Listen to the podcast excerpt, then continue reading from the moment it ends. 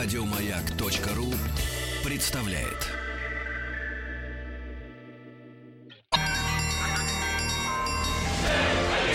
Русский мир. Истоки. Друзья мои, ну, э, для вас, э, в принципе, э, мы в Сочи были всего лишь одну неделю. Вот, мы там оттуда работали мы вот, три недели, да? Работали. Работали, да, три, ростовыми работали. куклами. Вот, но почти месяц мы уже не виделись с Галиной Владимировной Аксеновой. Галина Владимировна, доброе утро. Доброе, доброе утро. Доброе утро. Галина Владимировна, рады вас видеть. В джинсах, вы, в вы сегодня в джинсах, необычно. Не, мы уже привыкли, что вы демонстрируете нам прекрасно прекрасную элегантность э, при подборе платьев.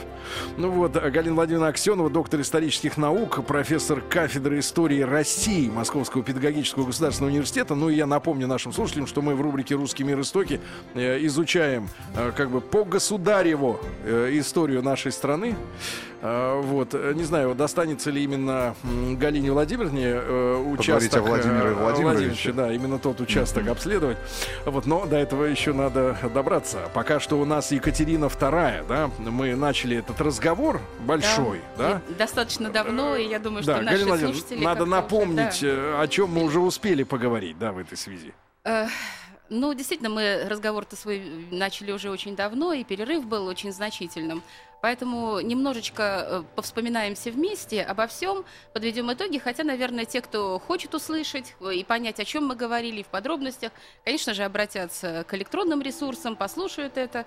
Вот. А мы просто напомним э, действительно самые важные, самые значимые моменты, связанные с Екатериной Великой, с Екатериной Алексеевной, которая приехала в Россию в возрасте 14 лет, стала невестой наследника престола Петра III, Петра Федоровича.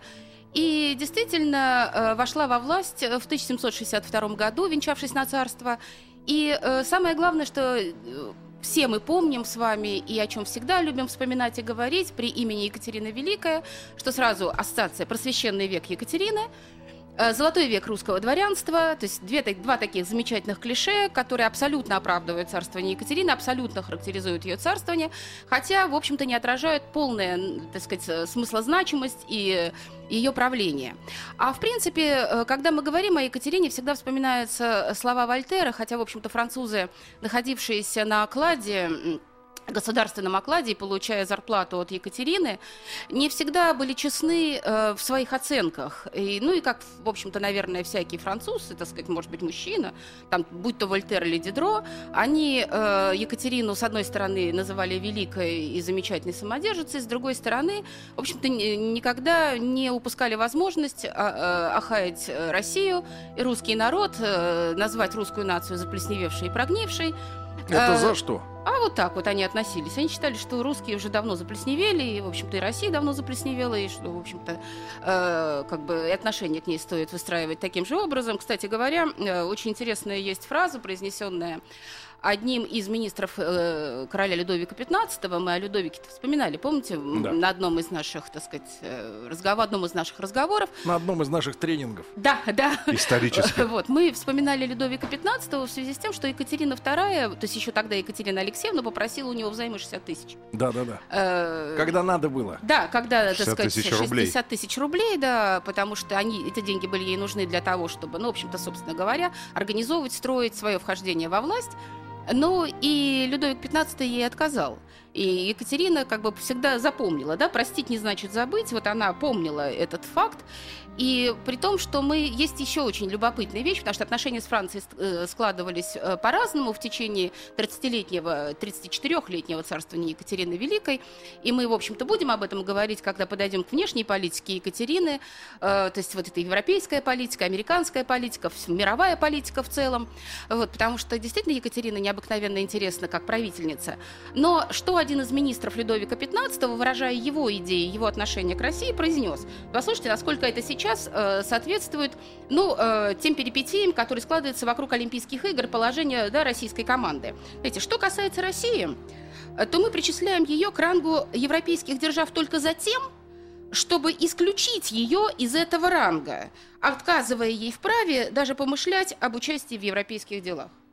Совершенно да, гениальная э, фраза в том плане, что удивительно циничная, удивительно правдивая и абсолютно соответствующая тому отношению Европы к России, которое сохраняется по сию пору, в общем-то. И который тогда Александр III у нас озвучит, да, что России только два э, верных союзника – это ее армия и флот. Вот. И, кстати говоря, Екатерина, войдя во власть, в общем-то, эту фразу хотя и не произнесет, но политика ее будет направлена в первую очередь именно на усиление армии и флота. Угу. Поэтому вот э, помня об этих вещах, так сказать, очень аккуратно смотря на Европу, она ведь вышла из Европы, да, она же ангельцепская э, принцесса, которая приехала в Россию, она э, ставленница, то есть протеже э, императора Фридриха II, то есть о чем мы говорили, Фридриха Прусского, она э, племянница а, и еще двоюродная сестра двух шведских импер... э, королей, да? То есть о чем мы опять-таки с вами сказали, то есть родственные связи достаточно сильные. Э, поэтому, э, естественно, что понимание европейского двора у нее было очень э, хорошим. Потому что все-таки 14 лет, мы помним, что 14 лет э, в 18 веке это еще период, уже период совершеннолетия, когда человек, в общем-то, входит в работу и начинает служить. Если мы говорим о дворянах, о детях боярских когда-то на Руси. С 14 лет выходили на службу, заступали на службу и честно начинали трудиться или служить в государстве. Поэтому это достаточно серьезный возраст и образование, и понимание каких-то вещей.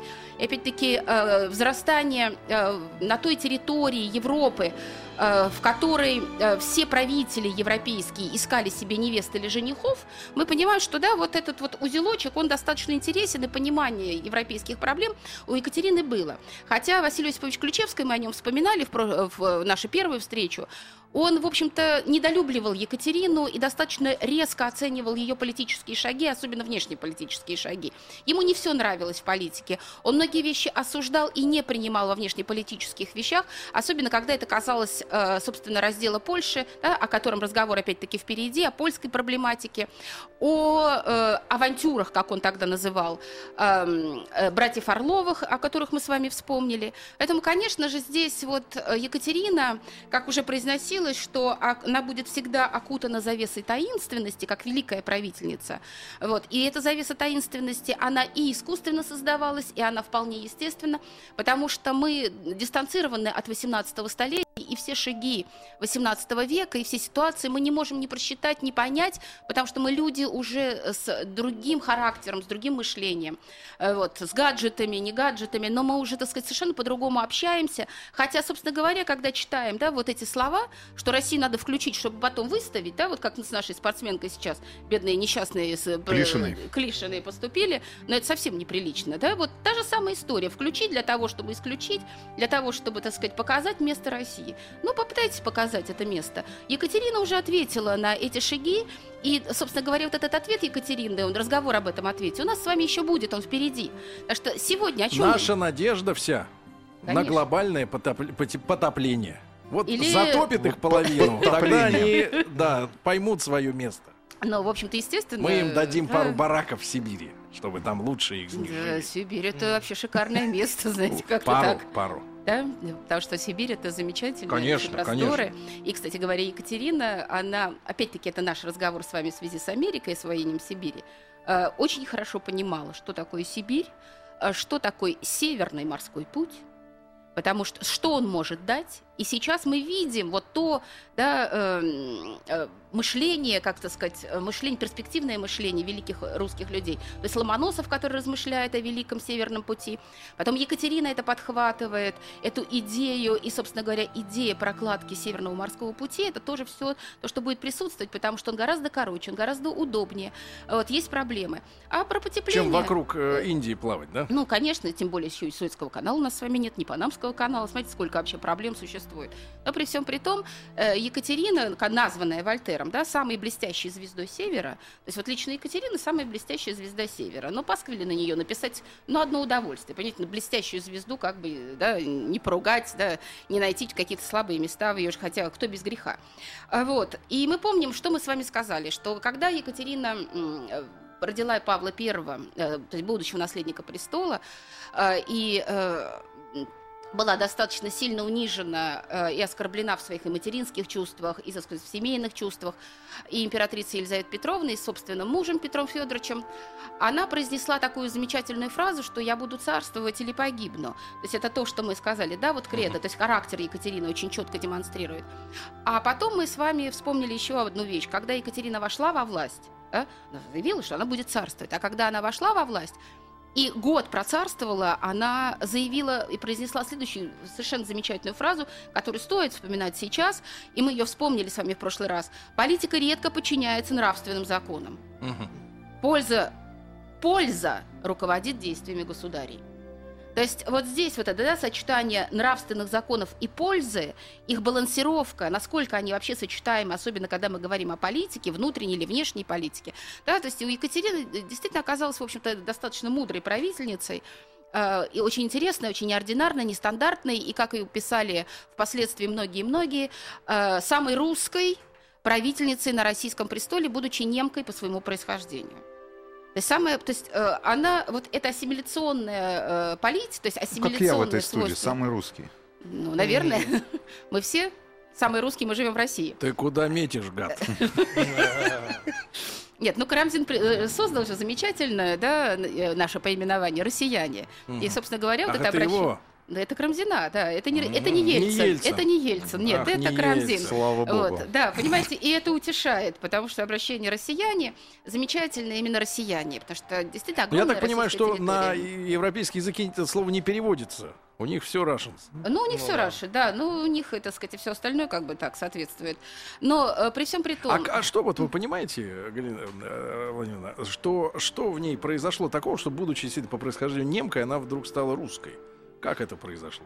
Ну, э, во-первых, э, Понимаете, править... Как э, бы нам людей-то заставить родину любить? Ну, Мы заставить... Понимаете, заставить любить невозможно. Заставить быть счастливым человека невозможно. Есть такое? Мы тебя заставим родину любить. Ну, это... Сволочь. Ну, это вот если так, это, знаете, уже как в качестве издевки, в качестве такого... Ее ну, же никто не бил по рукам, правильно? Ее никто не бил по рукам. Она Более приехала... того, ее и не считали претенденткой, правильно? До поры до времени. Мы помним с вами, да, что вот когда Елизавета Петровна вот, стало побаливать, так хорошо побаливать, и уже стали понимать, что век Елизаветы Петровны заканчивается, а это была середина Семилетней войны, то тогда уже стали рассматривать, собственно говоря, что там при дворе происходит, кто там э, является реальным претендентом на власть. Потому что мы опять-таки с вами говорили о том, что Петр э, Федорович э, в своем развитии отставал, и в 25 лет свои он вел себя как там 13-летний ребенок, да. потому что он играл в солдатики, он, так сказать,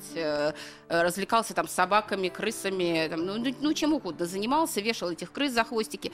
Ну, то есть там действительно какая-то детская игра была, при том, что когда Петр III вошел в политику и стал, собственно говоря, правителем России, он э, начал с очень мудрых шагов.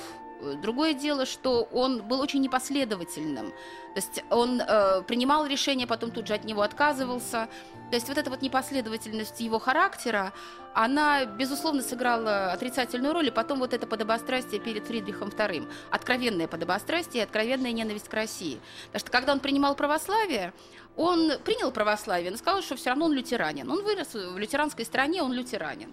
Когда он заявлял, он, это провозгла... он этого не скрывал никогда, когда он сказал, что э, он э, провозглашает свободу совести, э, пожалуйста, свобода вероисповедания. Это было важно для России в том плане, что э, преследовались старообрядцы, русские государи до этого боролись с расколом.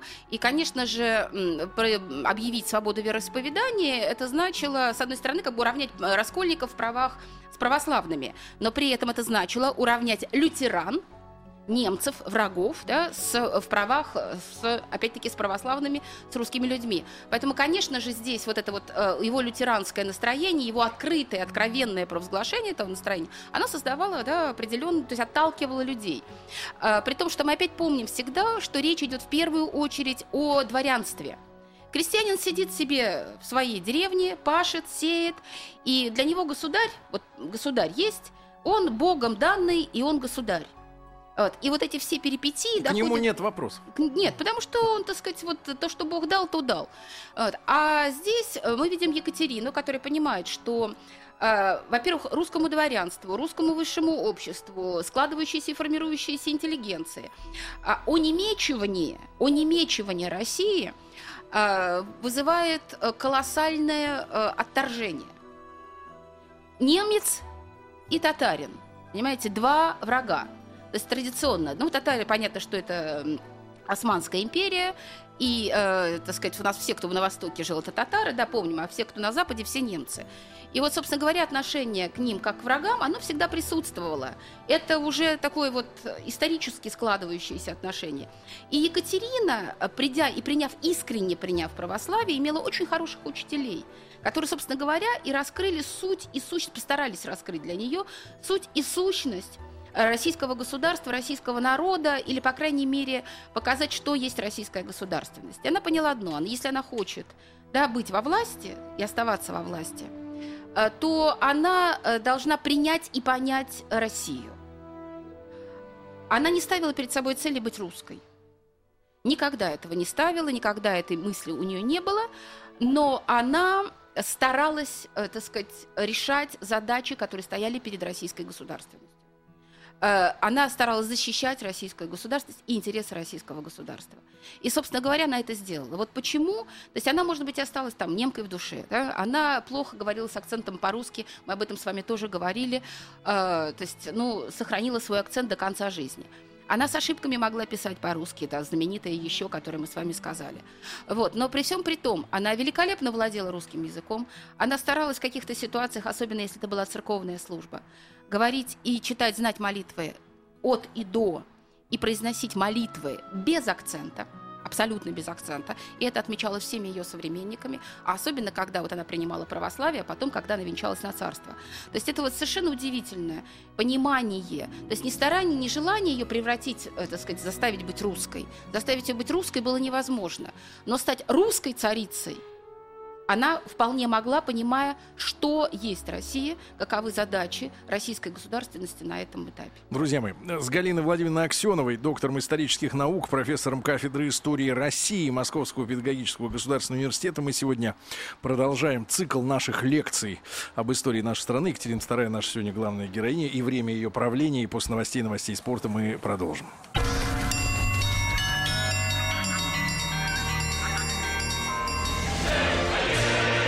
Русский мир. Истоки. Друзья мои, итак, в нашей открытой летней студии на Маяковке официальный адрес Триумфальная площадь. Здесь когда-то стояли Триумфальные ворота.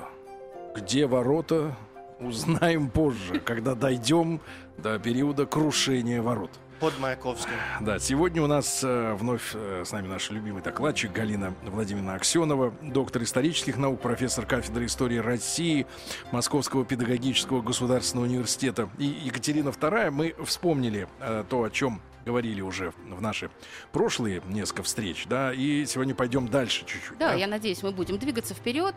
Просто действительно, вот когда начинаешь говорить о Екатерине, хочется вот эту портретную характеристику по-настоящему э, ну, не завершить, потому завершить ее невозможно.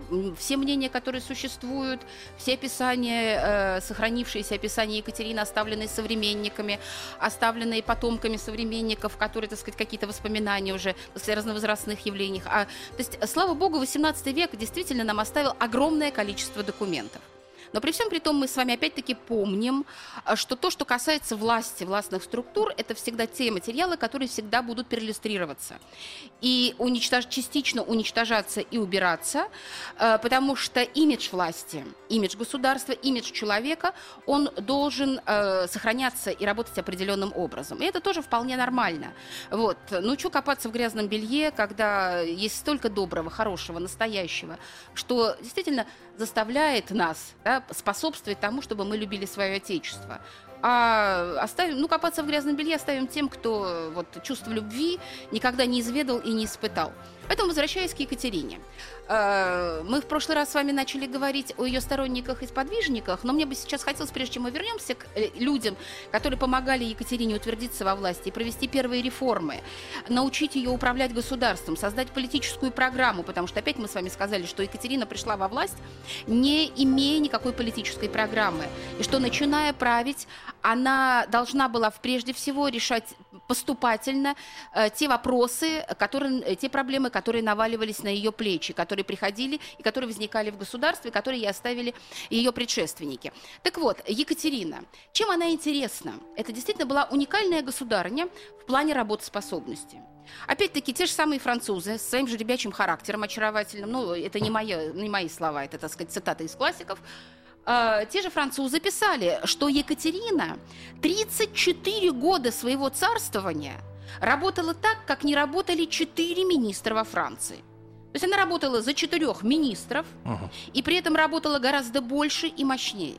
Рабочий день Екатерины в первые годы царствования а, начинался в 6 часов утра. Она вставала в 6 часов утра. Чуть позже, так сказать, уже к концу 60-х годов она стала себе позволять, когда многие вопросы какие-то оказались решенными, она начала, э, так сказать, э, по свидетельствам, опять-таки, ее современников, начала э, свой подъем относила уже часам к 8 утра. Что происходило во время до того, как начался ее туалет, то есть причесывание, одевание с 8 до 9. Она вставала Во сколько? э, значит, в 6 утра, и до, и до 9 это было ее личное время. То время, в которое она в первую очередь позволяла себе читать книги, серьезные книги, работать над документами, над материалами серьезными, над законодательством, разрабатывать какие-то планы, программы. То есть она э, никого к себе не пускала, она читала, конспектировала, писала. Потом начинался прием секретаря, а, и пила кофе. Мгм. Причем утро начиналось всегда с чашечки кофе, э, э, э, самого крепкого кофе с густыми сливками. Есть опять-таки замечания, рассказы ее современников о том, с какой крепости кофе был у Екатерины. Фунт кофе, Это... фунт кофе, это 400 граммов, да? Мгм. Фунта кофе Екатерине хватало только на 5 чашек. Смотрите, 400 граммов на 5 чашек. А сегодня? То есть, э, ну, сколько у нас там, 15 граммов, дай бог, да, в чашечку вот мы с вами пьем. То есть Екатерина пила очень крепкий кофе с очень густыми сливками. Вот это первое, с чего начиналось, да? Кофе. Дальше Сахар. раб- э, про сахар никто ничего не говорит, а отмечает именно степень крепости кофе. Вот это начало. Дальше она читает, она делает выписки, она работает над документами.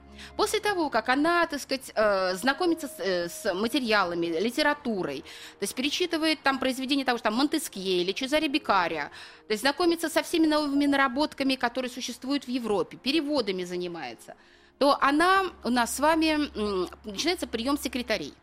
То есть приходят секретари э, разных департаментов с донесениями и докладами. То есть начинается рассказ и знакомство с тем, что произошло в России и в Европе за прошедший день. То есть перед ним, потому что отчеты только с утра. Прослушиваются отчеты секретарей. А, Дальше в 9 часов она начинает приводить себя в порядок, после чего начинается прием официальных лиц и работа уже с официальными документами.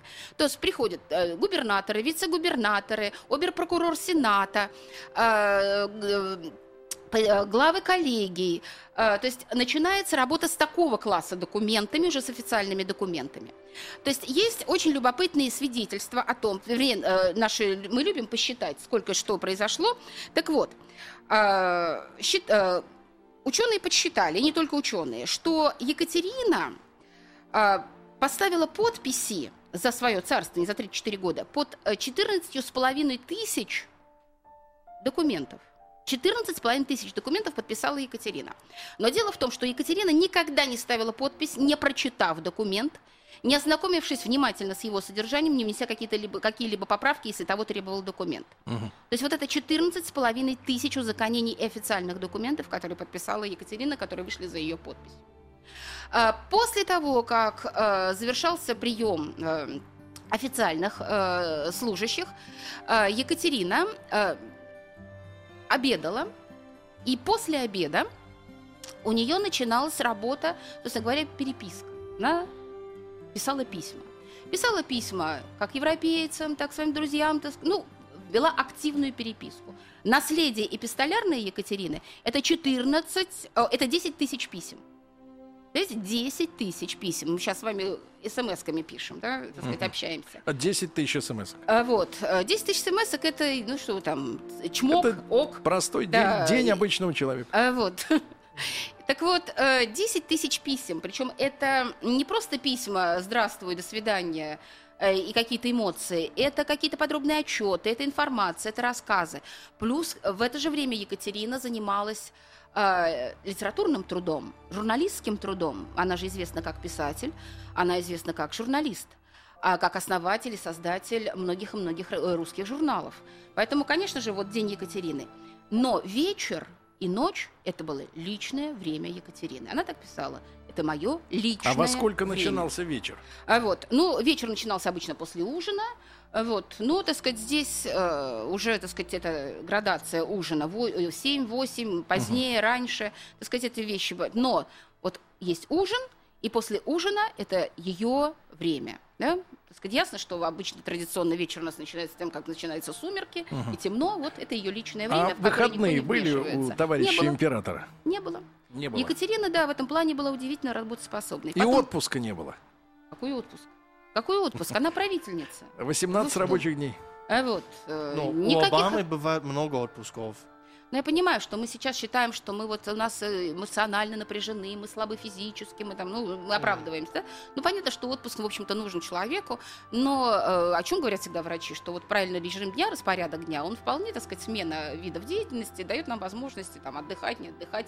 Вот. Но отдых, он... вот, Ну, после ужина был отдых, я понимаю. Да, вот после вечер, ночь, вот, пожалуйста, у вас время. И посмотрите, что еще. Екатерина у нас впервые, собственно говоря, в истории российской государ... российского государства совершает путешествие по стране. Для того, чтобы понять, что такое русское государство. Что такое русский народ, да?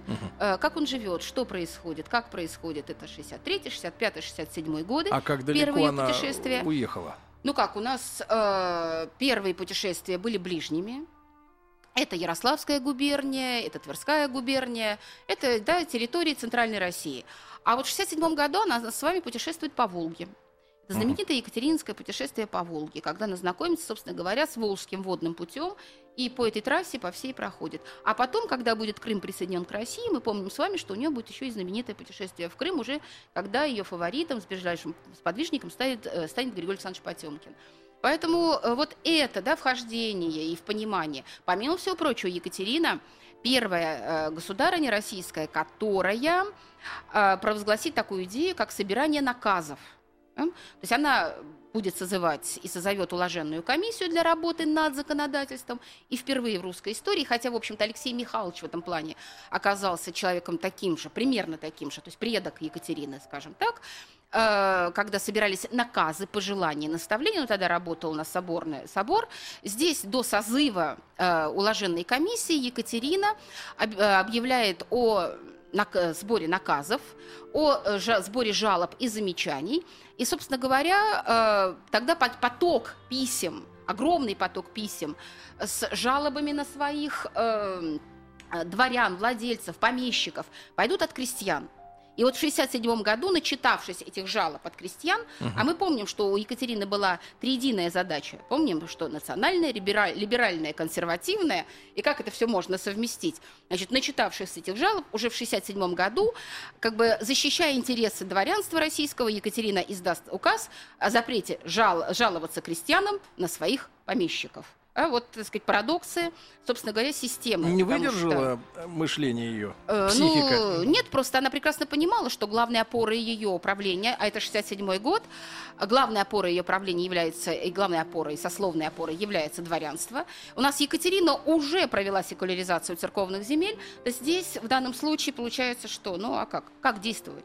Вот. Только в интересах русского дворянства, это, э, хотя и не самый да, большой, численно большой слой э, российского населения, но при всем при том это сила, потому что дворянство это гвардия, дворянство это войско, э, вот, и дворянство это те люди, которые возвели ее на российский престол, ее ближайшие сподвижники. Поэтому, конечно же, да, вот, конечно же, мы это с вами помня и понимая, и, собственно, к этому и э, приходим. А есть случаи, когда она реагировала на жалобы и выносила какие-то Да, постановления? конечно. Нет, она реагировала, действительно реагировала на жалобы. И вот это, и, собственно говоря, уложенная комиссия, деятельность уложенной комиссии, создание потом вольного экономического общества, которое по сию пору Это у типа нас, как общественная палата?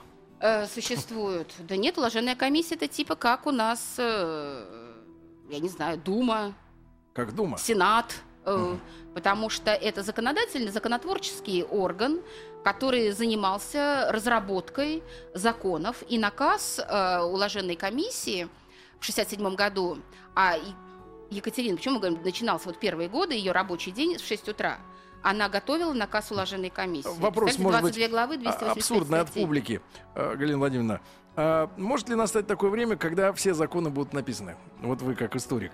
Был ли Ага. период в истории государства, Нет, когда, а дело в том... когда можно немножко приостановиться? Нет.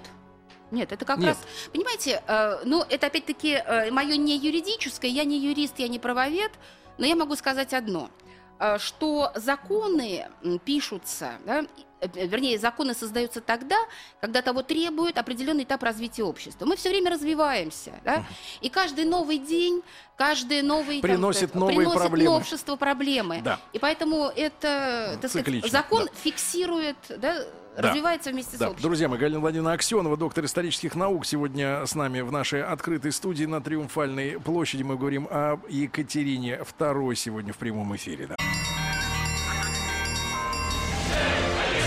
Русский мир. Истоки.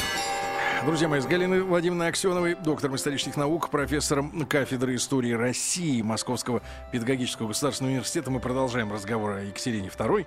Да, я вот не знаю, из заявленных на сегодняшней темы есть, конечно, сладенькая личная жизнь Екатерины, но я предлагаю оставить ее на, На потом. на следующую. Да, потому что мы, в принципе, затравку уже дали там с Да. Орловыми. Потому что вот и наш звукорежиссер, э, я не про Владика, Владик, конечно, человек подготовленный, наш юный э, звукорежиссер, и интересовался внебрачными детьми, э, и э, темой, почему Екатерина II даже вот в американской, давайте честно скажем, даже в американской современной культуре, э, которая не имеет отношения э, к событиям э, столь древних времен, э, Конституция Америки подписана в каком? В 1789, да? В 89-м, да. Да, да. А Екатерина правила раньше. Но тем не менее, американцы в. Нет, она в это время правила. Не-не, я имею в виду, Ну да, она- американцы э, в своем обиходе используют выражение там про коней, про всякие дела вот эти. Я смотрел несколько, так сказать, фильмов, где шутки эти присутствуют. Не знаю, насколько это Кон- понятно рядовому кони, а американцу. Какие кони? Да, нет, нет. Э, Нет, ну насколько это понятно рядовому У меня есть американцу. хорошая книжка, которую мне в свое время в Нью-Йорк Паблик Лабрари подарили, когда я там работала, то есть преподавала в Колумбийском, лекции были в университете. И у нас была большая конференция в Нью-Йорк, Паблик Лабрари в Колумбийском университете. Вот, и, так сказать, э, книгу о Екатерине, то есть русская история 18 века, вот в этих именно шаржах, пасквилях и всем. Ну, так сказать, ну, любят скобрезности подпустить, но действительно, а как против сильного человека, чем пойдешь? Ну вот, э, собственно говоря, нашли кулак, правда? Ну, самый весомый аргумент – кулак. Ну, главное, что поручить. А мы забыли, то есть должны почаще напоминать о том, что, собственно говоря, американской государственности, современной американской государственности, не будь Екатерины, не было бы. Просто-напросто. Потому что э, именно Екатерина э, провозгласила впервые, ввела политику вооруженного нейтралитета, благодаря которому, собственно говоря, силы многих европейских держав, э, поддерживающих Англию, были абсолютно скованы. Именно она выдвинула тот ультиматум Англии, да, который заставил Англию пойти на переговоры э, с, собственно говоря, с, да, с э, Вашингтоном, да. да, с коло- со своими колониями. Поэтому, э, собственно говоря, стараниями Екатерины, стараниями Екатерины и создавалась э, современная американская государственность. Точно так же, как и прусская государственность, и прусская государственность. То есть германское государство э, на- начало свою историю по консолидации именно екатерининскими усилиями. Поэтому э, я понимаю, что нам и выгодно. Это точно так же, как укры бегают Я, по я Украине. думаю, что сифилис у Джорджа Третьего и Большой океан, они создали Америку больше, чем любой русский деятель может. Ну, Не дятел, а Не деятель. Деятель. Ну, деятель, деятель, да. ну, дятел А очень как? красивее. Да. Так. Нет, дятел красивый, только они стучат. Да. Е- Да. э, Галина Владимировна, Галина Владимировна, а что касается вот ее политики, да, в принципе, вот у нее какие были э, подходы? э, Подходы. Ну, во-первых, э, у нее были действительно очень... То есть помимо того, что она сама выходец да, из Европы, а, у нее были очень мудрые советники. Почему мы начали разговор тогда, да? Ну, хотя начали с Орловых, но можно было бы сразу вспомнить о Паниных. Братья Панина, Никита и Петр. Никита был один из самых выдающихся дипломатов, который в Елизаветинское время предста- представлял Россию в Копенгагене. И он э, очень хорошо понимал, что есть европейская политика, потому что, опять-таки, в Дании концентрировалась, да, на Данию сходились многие-многие лучи европейской политики, и пребывая в Дании, э, долго пребывая, работая послом, русским послом в Дании, Никита Панин, собственно говоря, обрел огромный опыт э, внешнеполитической работы. Он был ее главным советником в плане выстраивания взаимоотношений э, с Австрией, Пруссией, Францией, Англией. То есть и Екатерина очень хорошо научилась манипулировать вот этими взаимо- взаимоотношениями с европейскими державами. То есть, но эм, первая проблема, с которой столкнулась Екатерина, мы уже с вами говорили, да, что ей надо было разобраться сначала э, с теми участниками событий, которые возвели ее на престол. Она их наградила, мы об этом еще вспомним.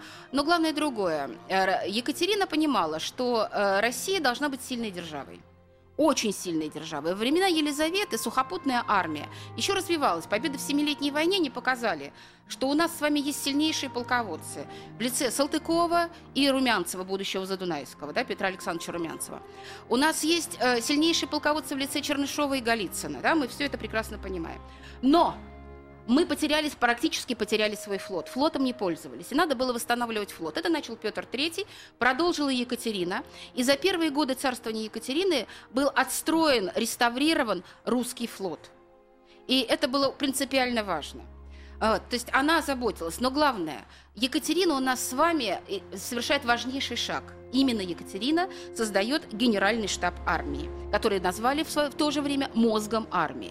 То есть своим рождением 1763 год создается генеральный штаб, который, в состав которого входят 40 генералов и 19 писарей, и этот мозг армии, который должен был заниматься реформой армии, э, разрабатывать тактику, э, а, заниматься обучением армии, строить флот. Ну, как бы есть, Министерство обороны, Ну, да? нет, у нас же существует помимо Министерства обороны генеральный штаб. Да, и вот эта традиция. Причем генеральный штаб у нас с вами стал одним из э, центров, э, в котором собрались самые образованные люди России. И в 18 и в 19 веке. Одна библиотека генерального штаба, что может нам рассказать о степени и уровне образованности этих людей, какие великие полководцы у нас там с вами были. А дальше начинается, собственно говоря, уже э, решение достаточно важных и серьезных проблем, и в первую очередь это борьба с самозванцами. Самозванцы. Да. Но об этом мы тогда уже поговорим, эм, Галина Владимировна, на следующей неделе, да?